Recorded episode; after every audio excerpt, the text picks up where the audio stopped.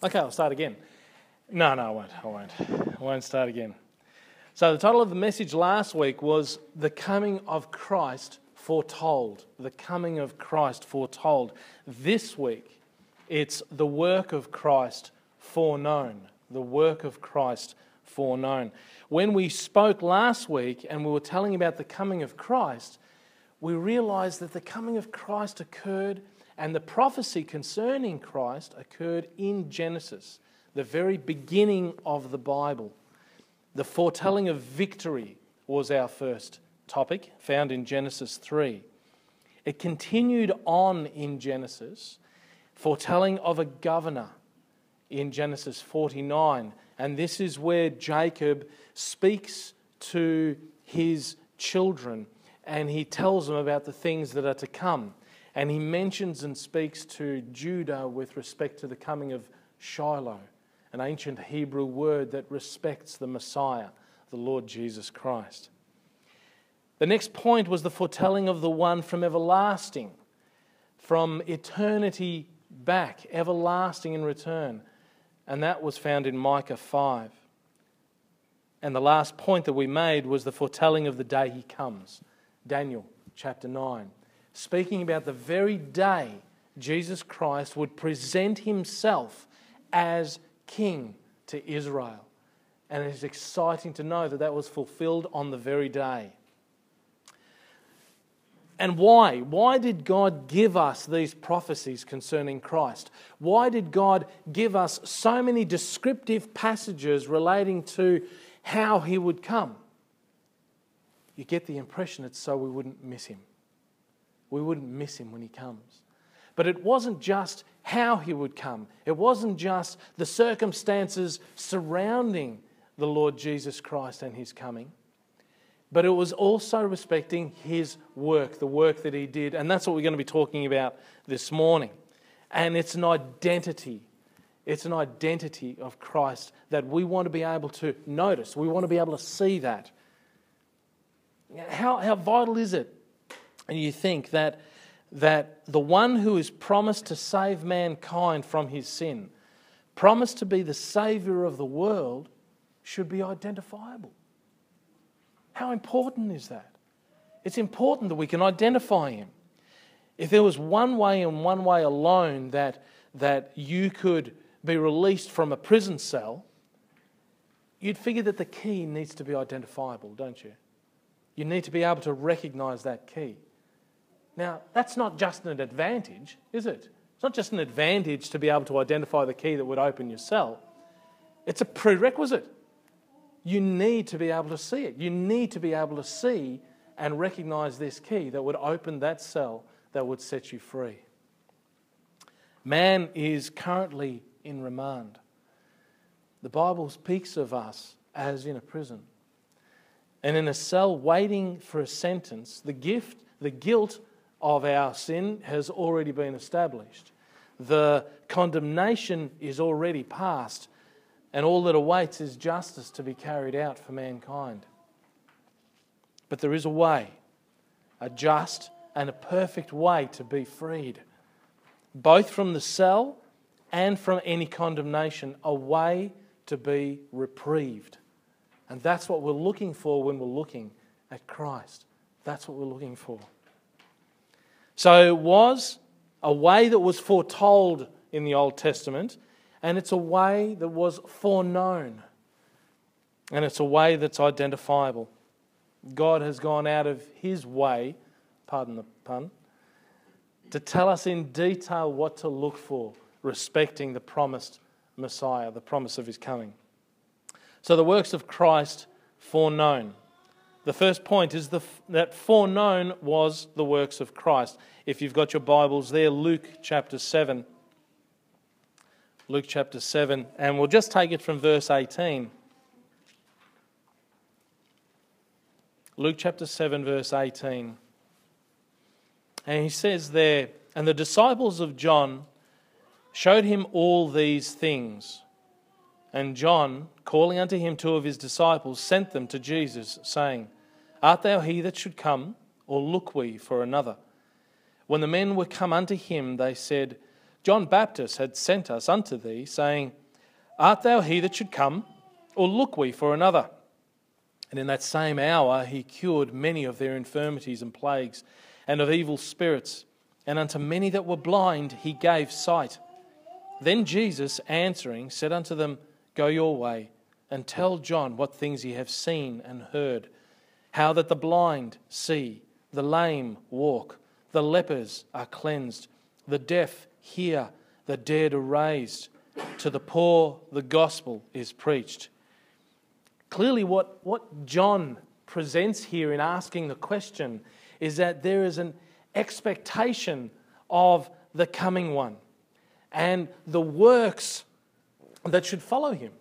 The works that should follow him. He's looking for the Messiah and a confirmation of the Messiah. And that confirmation is found in the works of the Messiah. How do we know that those works reflect the Messiah? Well, because in all of these things, there's very little that coming together doesn't point directly to the Messiah. These are his works. And earlier on, we, we read in verses 11 to 17 many of the things that happened. Uh, we recognize that, that, um, that people were raised from the dead. Um, the Bible actually says here that, and when he that was dead sat up and began to speak, and he delivered him to his mother, and there came a fear on all, and they glorified God, saying that a great prophet is risen among us, and that God had visited his people. And this rumor of him went forth throughout all Judea and throughout all the region round about. And the disciples of John witnessed these things. The disciples of John saw them, and they went back to John and told him of those things. And then John asked them to come to Jesus and, and ask him the question and say, Are you he that should come, or look we for another? How does Jesus confirm his message? He doesn't say, he doesn't get all insecure and say, Are you questioning me? He says, Look at the works that I've done. He says, The deaf hear, the blind see, the lame walk, the dead are raised. Show him these things and logically put those two together. John expected evidence and asks Jesus to confirm it. You know, Christians are so often charged as people who just believe by faith. We just believe things by faith. What's really interesting is that we do indeed believe things by faith, but it's the way of salvation that Christians are referring to when it speaks about faith. And what you find the world doing is that the world um, contrasts, um, they, don't, they don't recognize the contrast between the works and evidence. The works that, that the Bible says cannot save you, that's why we're saved by faith, not by works. And we speak about the evidence of Christ the way of salvation is by faith and not works. But the secular world confuses faith with evidence. And this is not what the Bible refers to. All through the Bible, it is explicit in every detail that it should be proved. How much of the Bible does that? The Bible sets forward a history and a history that we can check. The Bible sets forward and tells history in advance. And that history that's written in advance we can check that it's actually come to pass. So, God has set these things in an order that we may be able to prove Him true. Christians don't just believe in God by faith. We believe in God because the evidence of God is all around. We see it for what it is. And here we see the same thing respecting Christ. Christ was spoken of in the Old Testament hundreds thousands of years before he made his appearance. And the works of him was testified. His coming was testified. How he would appear was testified. And now we have him. And now we look back at that event and we see, wow, that's how God had spoken about it, and this is how it came to pass. And as a direct result of that, people have believed and have been saved.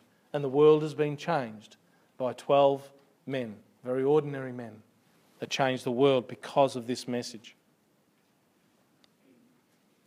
Jesus responds to him He first shows him more of the work that he did, that they might be that he might be comforted. Understand something that John the Baptist was in a prison cell at this time when he asked the question. And it was that he would be comforted. And in verse 21 of chapter 7, it says, In that same hour he cured many of their infirmities and plagues and of evil spirits, and unto many that were blind he gave sight. Then Jesus answering said unto them, Go your way, and tell John what things ye have seen and heard, how that the blind see, the lame walk, the lepers are cleansed, the deaf hear, the dead are raised, to the poor the gospel is preached. In Psalm 146, verse 8, it says, The Lord openeth the eyes of the blind. Who is it that opens the eyes of the blind? It's the Lord. The Lord openeth the eyes of the blind. Isaiah 35, 4 to 6 says, Say unto them that are of a fearful heart, Be strong, fear not. Then the eyes of the blind shall be opened, the ears of the deaf, the deaf shall be unstopped. Then shall the lame man leap as an hart. He's going to jump like a deer. And the tongue of the dumb shall sing. Isaiah is filled with so many pictures uh, that seem ready to confirm the coming of Christ. In Isaiah 29, verses 18 and 19, it says, In that day shall the deaf hear, and the words hear the words of the book, and the eyes of the blind shall see out of obscurity and out of darkness. The meek also shall increase their joy in the Lord, and the poor among men shall rejoice in the Holy One of Israel. There was a man in the New Testament um, who himself was born blind. He's in his 40s at this time. He's been blind all his life, and the Lord cured him. He recognized the importance of this miracle. And he said this in John 9:32. He says, "Since the world began, was it not heard that any man opened the eyes of one that was born blind?" Since the world began. And how many dead are raised back to life? How often has that happened in the scriptures? Well, it's happened, but it's happened only and was recognized only as a work of God. And only those who did his work could perform this, this work. But in, in this, with Jesus, there's something different going on here. Because G- Jesus didn't just raise someone from the dead once and that was the end of it. He healed the sick, he cured blindness, he, he cured leprosy. That's never been done. He cured all these different things, but it's a convergence of all these signs. It's all these signs coming together and resting upon one man and one man alone. And these are the works that would identify he that should come. John 4:25 you have the woman at the well. Remember the story, the woman at the well? And Jesus goes to her and he's, he's preaching the gospel of himself to this woman at the well. And she also identifies something from old, from old, that should identify Christ. And she simply says this She says, I know that Messiah cometh, which is called Christ. When he is come, he will tell us all things. She knew what she was expecting in Christ. She knew exactly what she was expecting. And the Samaritan woman, Samaritans are not of the Jews, they're not of the Gentiles. They're a mixture of both. They're a separate nation, and the scripture identifies them as a separate nation. And she was blessed with something incredible. She was blessed with the personal revelation of the Lord Jesus Christ, who in the very next verse says, I that speak unto thee am He. I that speak unto thee am He. He is exactly what she was looking for.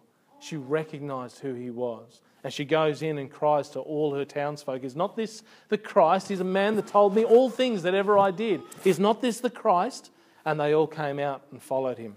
And they heard his own words and identified him as the Christ.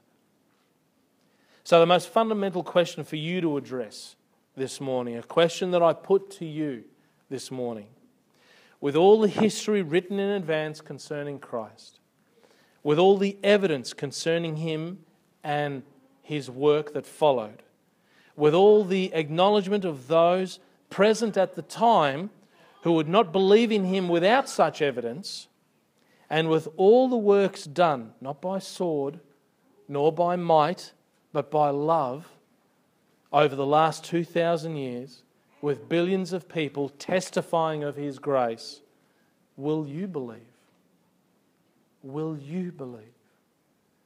This isn't something done in a corner. The evidence of Christ was not something hidden from us. The evidence concerning Christ was given to us that we might see Christ and believe and be saved.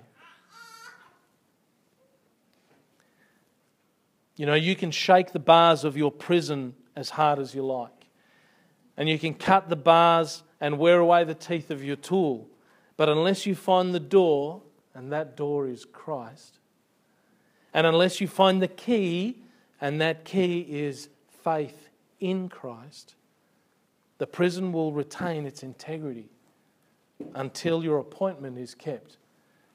The Bible says in Hebrews chapter 9, verse 27, it says, It is appointed unto men once to die, but after this, the judgment. Jesus said, I am the door. By me, if any man enter in, he shall be saved. He says, I am the door. I am the door.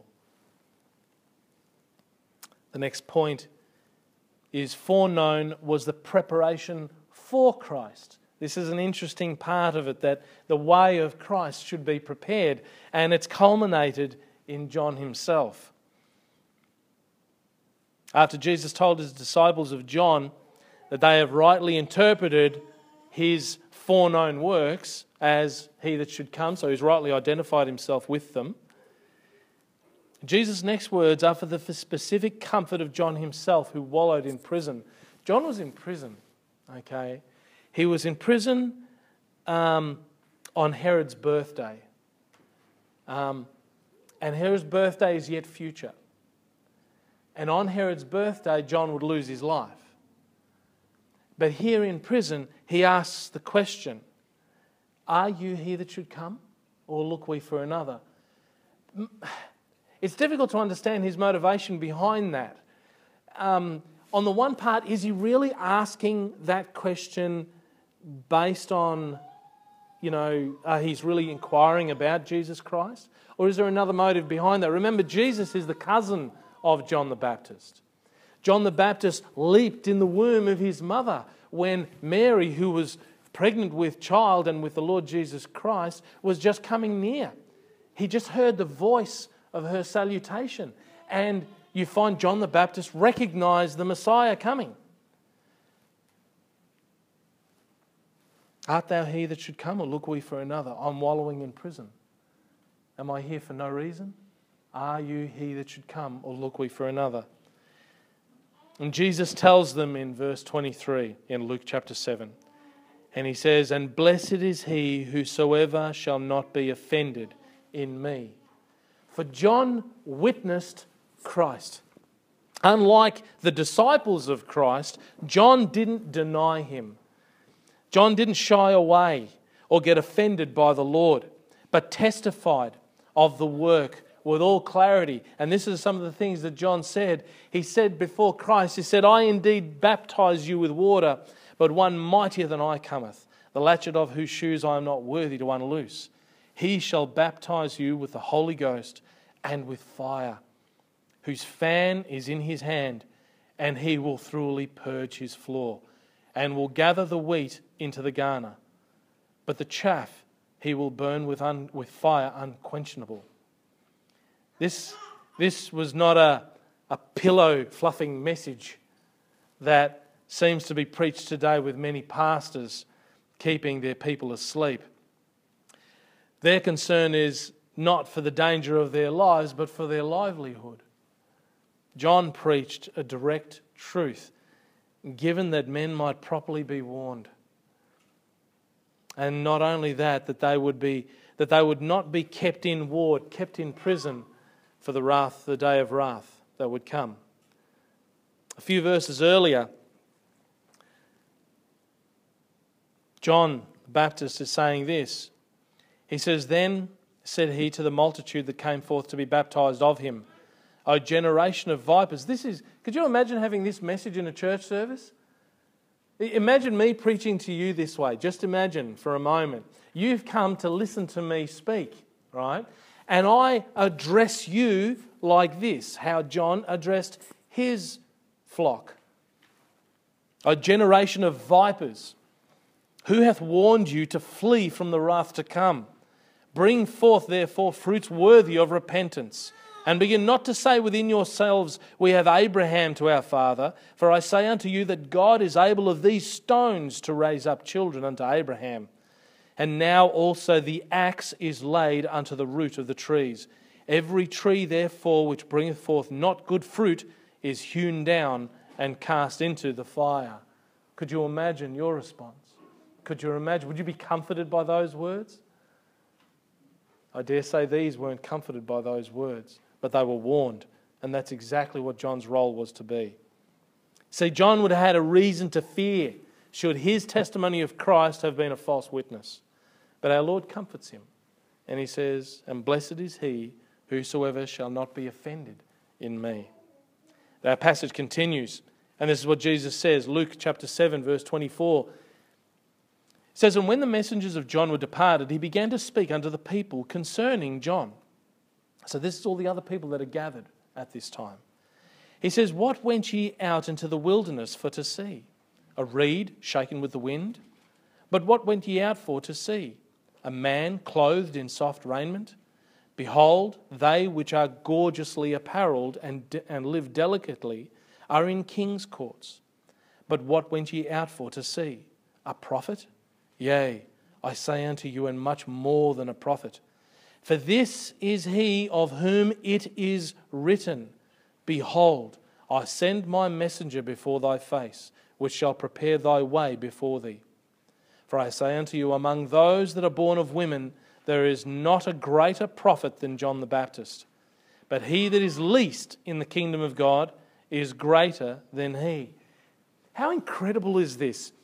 Foreknown was not only the works of Christ, but foreknown was also the preparation for Christ.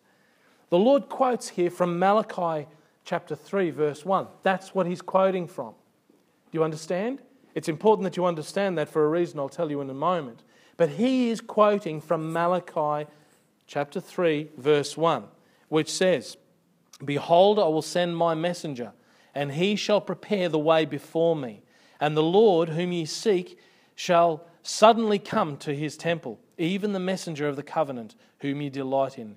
Behold, he shall come, saith the Lord of hosts. So Jesus is affirming the Old Testament quote in Malachi chapter 3, verse 1, and concludes and testifies that that speaks of John, John the Baptist.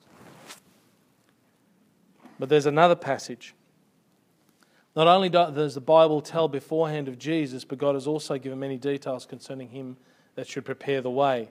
The passage is found in Isaiah chapter 40.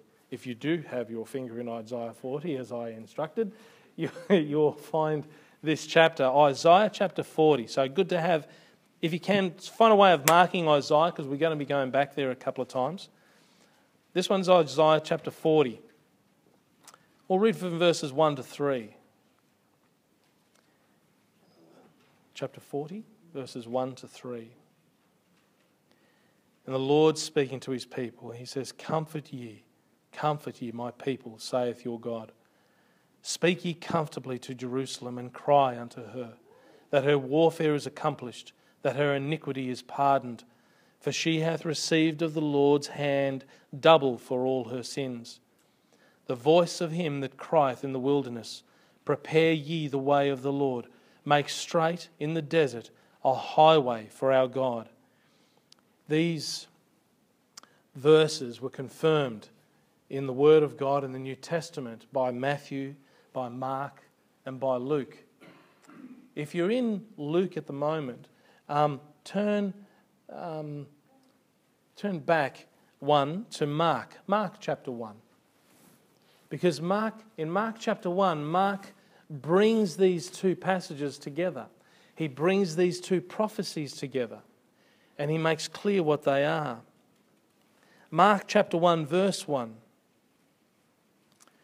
And it says there the beginning of the gospel of Jesus Christ, the Son of God, as it is written in the prophets Behold, I send my messenger before thy face, which shall prepare thy way before thee. The voice of one crying in the wilderness, Prepare ye the way of the Lord, make his path straight. John did baptize in the wilderness and preach the baptism of repentance for the remission of sins.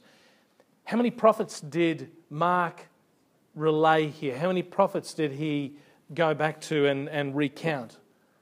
It says, in the beginning of the gospel of Jesus Christ, the Son of God, as it is written in the prophets.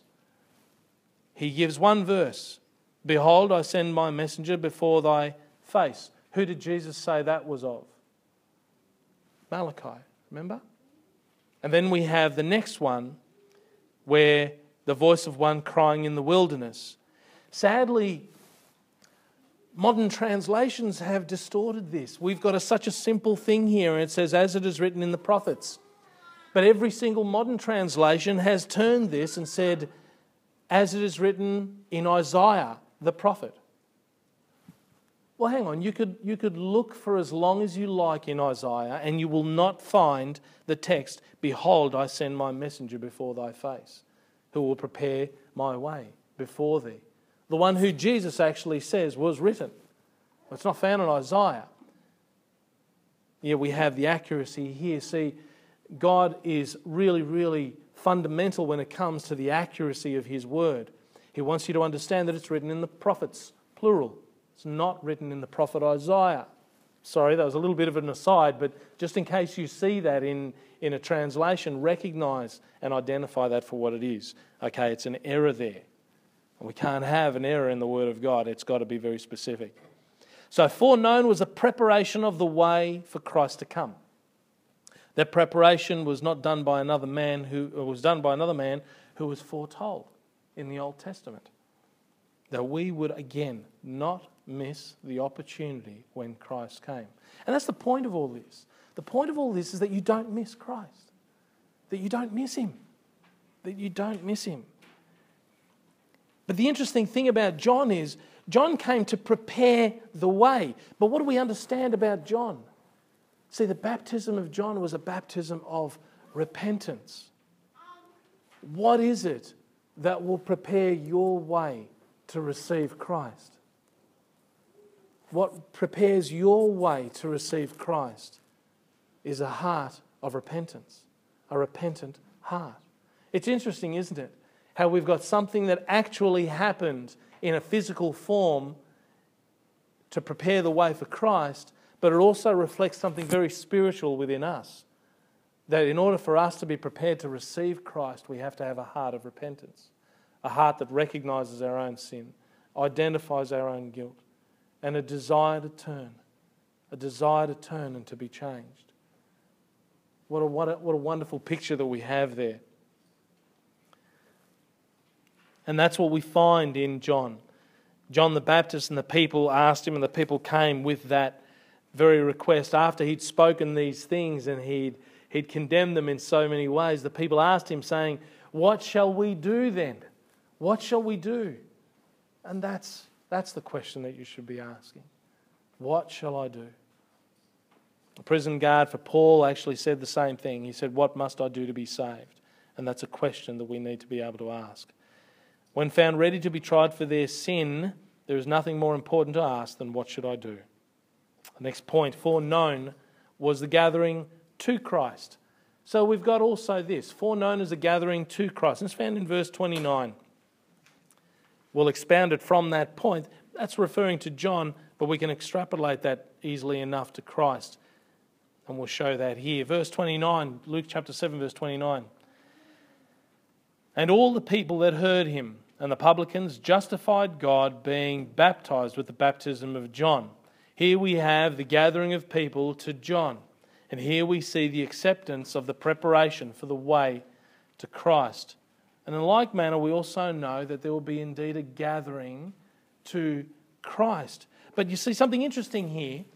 John the Baptist and the gathering of people to John, these were a specific people. We know these were the Jews, these are the people of Israel. In Mark chapter 1, verse 5, it says, And there went out unto him all the land of Judea, and they of Jerusalem, and were all baptized of him in the river of Jordan, confessing their sins. So, when John was alive, he gathered to him all of Israel. He gathered to him all of Judea. But it wasn't until after the death of Christ that a different people were gathered to him. Who was gathered to Christ? It was the Gentiles. The Gentiles were gathered to Christ. So, all of you that are sitting here at the moment, you can only really be of one of two people. You're either a Jew or you're a Gentile. I'm not sure how many of you are Jewish. Uh, my name's Judetti. Someone said that it means little Jew. I don't think so. I'm pretty sure I'm Italian. But anyway. But we're all Gentiles. We're all Gentiles. And the gathering of the Gentiles will come unto the Lord Jesus Christ. And we have that first spoken about, even in Genesis 49. In Genesis 49, this prophecy for Judah, it says, And the scepter, that is the law, the desire, the, the ability to be able to perform capital punishment, the scepter shall not depart from Judah, nor a lawgiver from between his feet, until Shiloh come. Shiloh is the ancient Hebrew word for Messiah. And unto him shall the gathering of the people be. And we see them turn to him, and then another people turn to him. You're in Isaiah, Isaiah chapter 11. Isaiah chapter 11.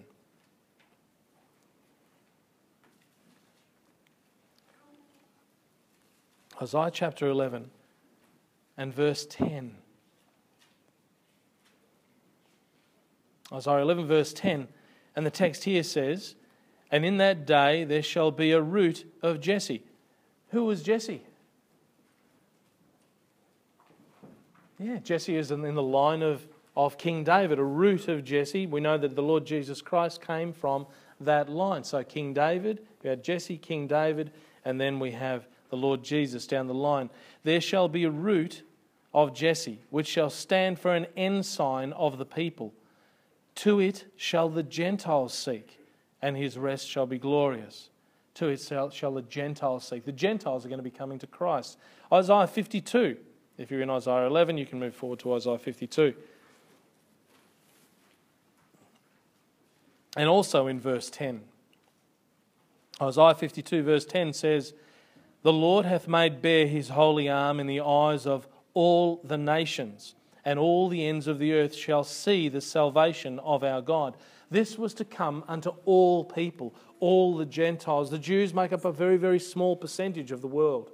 But Jesus, in his death, would draw all men unto himself. He spoke about that, about being on the cross. And when I am lifted up, he said, I will draw all men unto me. Not during his life, clearly, but during his death. Yet John, during his life, drew the Jews to him. And indeed, that was right that would happen that way because the gospel had to go first to the Jews and then to the Gentiles. They were the people of God. Psalm 2, verse 8 says, I will declare the decree. The Lord hath said unto me, Thou art my son. This day have I begotten thee. Ask of me, and I shall give thee the heathen for thine inheritance, and the uttermost parts of the earth for thy possession. The heathen. There's a not nice way of referring to the Gentiles, those who don't believe in God or don't see God or believe in others. In Psalm 98 2, it says, O sing unto the Lord a new song, for he hath done marvellous things.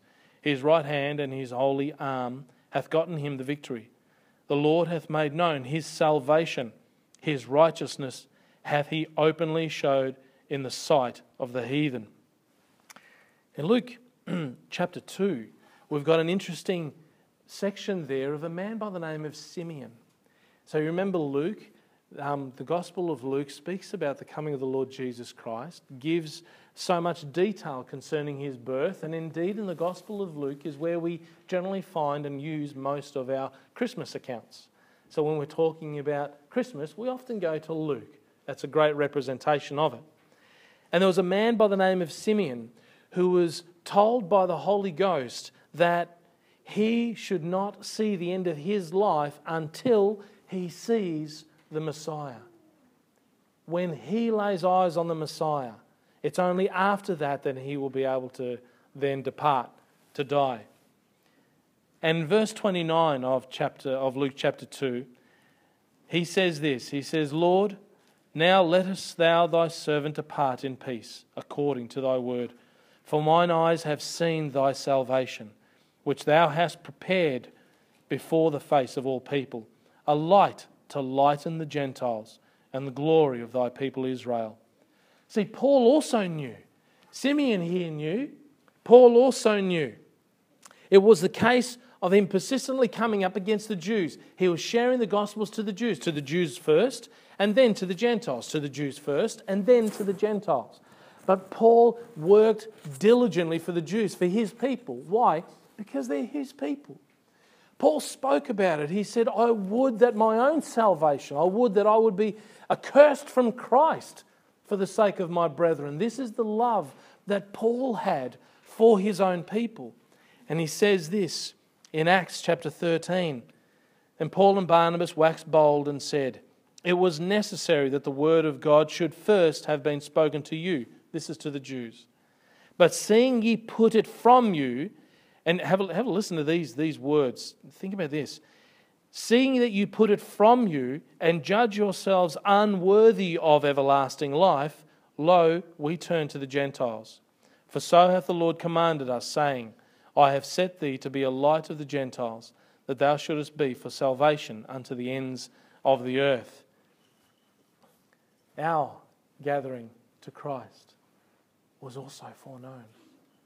Our gathering to Christ was foreknown. Guys, can you see all the links? Can you see them all lining up? One after another, after another, after another. John was looking for an indication that this was a Christ. You know, the Jews and the Pharisees sought a sign from Christ. They were looking for a sign. What were they looking for? They were looking for something that would point him to be the very Messiah. And one of those points is that we, the Gentiles, should be gathered unto Christ. How many more billions of people do you want to see turn to Christ before you would be convinced that this is the Messiah? This is Christ. This is He who was spoken of in time past. Final point this morning. Foreknown is the rejection of many. Foreknown is the rejection of many. This is the heartbreaking part of this. I wanted so desperately to be able to finish on a positive note, but the text doesn't allow me to do it. Foreknown is the rejection of many. It's found in our last verse this morning, the last verse that Brother Kess read. Luke chapter 7, verse 30. But the Pharisees and lawyers rejected the counsel of God against themselves, being not baptized of him. How is it that men and women throughout the world reject so quickly the counsel of God? How is it? How is it that they reject their own salvation? They deny their own safety. They stave off their own security against themselves. This, this passage stems from a period 2,000 years removed from us. And it might as well be spoken of today. And many who have rejected the comfort of their own eternity. And so many people do so today. So it's my grief relating to those who would say to God, Depart from us, for we desire not the knowledge of thy ways. That was spoken of in Job. It's a common thing for people to turn their back on God. It's a common thing for people to not even entertain the concept of God. It's a common thing today. They despise God. And yet, there is a way of salvation, and we preach salvation to people. We preach the love of Christ. We share the joy of the Lord. We, we're not antagonists, guys. We're not antagonists. We're not there to ha- hammer people, you know, and to hurt people and to come against them with the sword. There's other endeavors of other religions that might do that, but that is not the love of Christ. Jesus said, He said to overcome evil with good. So we overcome unbelief with faith and with love and we share the hope of Christ. It's not our job to argue with people who know not the Lord and who have already rejected the Lord in their hearts. We know that many will reject the Lord. We know that. And it breaks our heart to see it. And yet, our job is to love and to share. Love and share. Love and share. Share the truth of the gospel. The truth of Christ is evident everywhere. But you need to be convinced of it. The world has turned its back on the Lord to its own hurt. The world is beginning to reel to and fro like a drunkard, not knowing what is right and what is wrong, seeking for hope, but having rejected the Lord, finding none. In matters of life, they suffer. In matters of eternity, there is no considered thought. They are in danger in time and they have loss in eternity. In 2009 in Afghanistan, the US military had Bibles given to them in the language of the people that they came to, to save and to protect. The Bibles were given to them by those who, who know the true eternal prison for the Afghani people, that the Afghani people inhabit. And they desired to find a way for the love of God to be shared to open the eyes of the blind and to free the spiritual captives from their own prison in Afghanistan in 2009. The Bibles were confiscated and they were publicly burnt by the US Army. By the US Army. The Bibles were burnt, videoed, put on show for all the Muslims to see what the US thinks of their faith. They didn't want to share the gospel to the Afghani people. There was some sort of a written rule that we're not there to proselytize. But you know, saving Afghanistan and the Afghani people from a physical prison and from a, a, a physical um, abuse in one form doesn't help them eternally. Doesn't help them eternally. And this, burnt by a nation who had been so richly blessed, whose, whose nation has written on their currency, In God we trust. I guess that every time they pick up that dollar note today, it just mocks them. In God we trust. Really? Really? This doesn't stop here. We have to be concerned about people's eternity. It's their forever that we need to be brokenhearted about and that we need to be concerned with. And that's why Jesus came. Jesus didn't come to give you a nice, cushy life. You know, He didn't come for that reason. He came to save your soul. He came that in that salvation you would have comfort.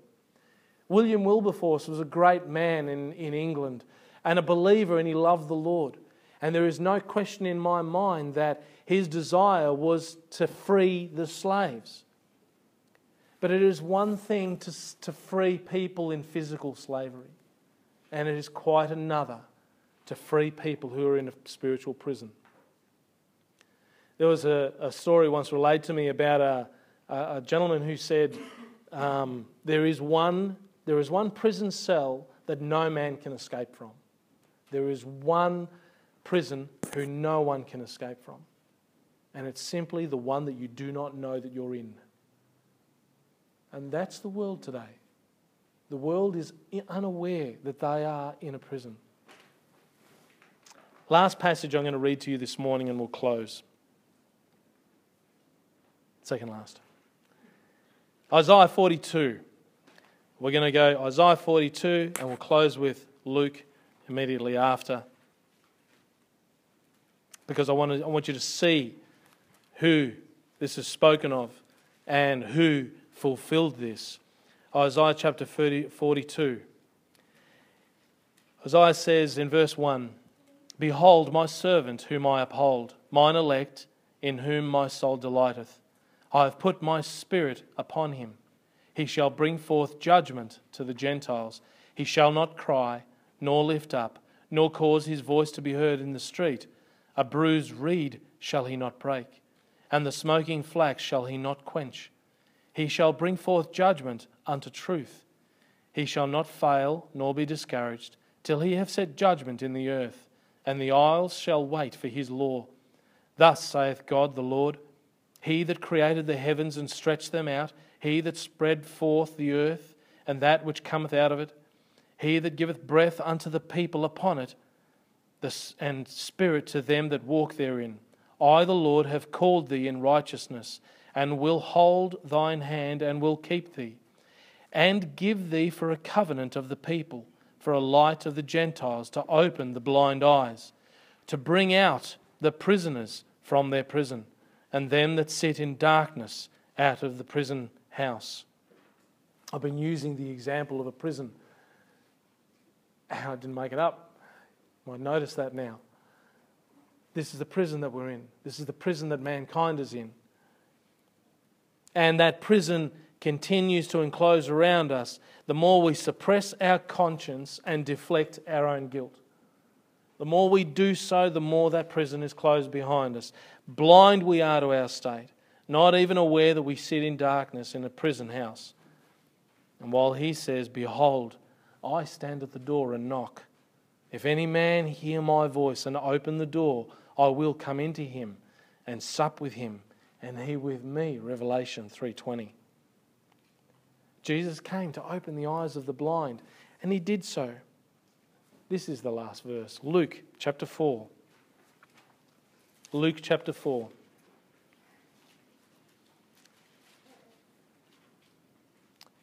Jesus had done some ministry and he came in the Spirit to Galilee.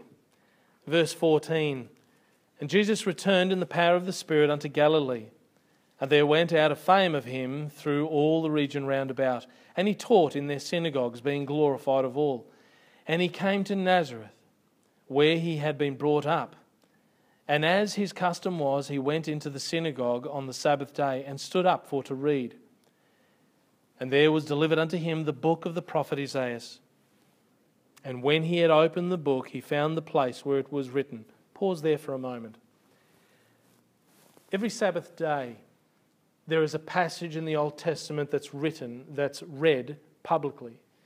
And it's written, read as uh, in a liturgical fashion. So this week it's this one, this week it's this one, this week it's this one, this week it's this one. So there is a set order of Bible readings in the synagogues. Okay? On this day was this reading, and it was a reading that I just gave you in Isaiah 42. Jesus now has the scroll. He stands, and this is what he reads. Verse 18 The Spirit of the Lord is upon me, because he hath anointed me to preach the gospel to the poor. He hath sent me to heal the brokenhearted to preach deliverance to the captives and recovering of sight to the blind, to set at liberty them that are bruised, to preach the acceptable year of the Lord. And he closed the book, and he gave it again to the minister and sat down. And the eyes of all them that were in the synagogues were fastened on him. And he began to say unto them, This day is this scripture fulfilled in your ears. The works of Christ were foreknown. The works of Christ were foreknown from eternity past. And those works are summarized in verse 19 of this passage. I just read to you. It's summarized there to preach the acceptable year of the Lord. That's why he came. That is what he came to preach. He came to preach the gospel of Christ to a world that is lost and in prison and in darkness. And you, you are blessed to be his disciples. You are blessed to share this word to people, to carry on the work of Christ. It's a witness to them. It's a witness to them. Let's pray. Dear Lord, now thanks we give you, dear Father, that all your work was spoken of in eternity past. All your work was written in a book. And it was written in a book that all people would recognize you when you came. And we recognize you, dear Lord. But we pray, dear Father, you would give us the encouragement to share that wonderful truth to all people this season. I ask you, dear Lord, that you would open up their eyes, of the blind, and that we, dear Father, might be able to show them the key. We pray, dear Lord, for your continuing work. Bless us, dear Lord, we pray. In Jesus' name, amen.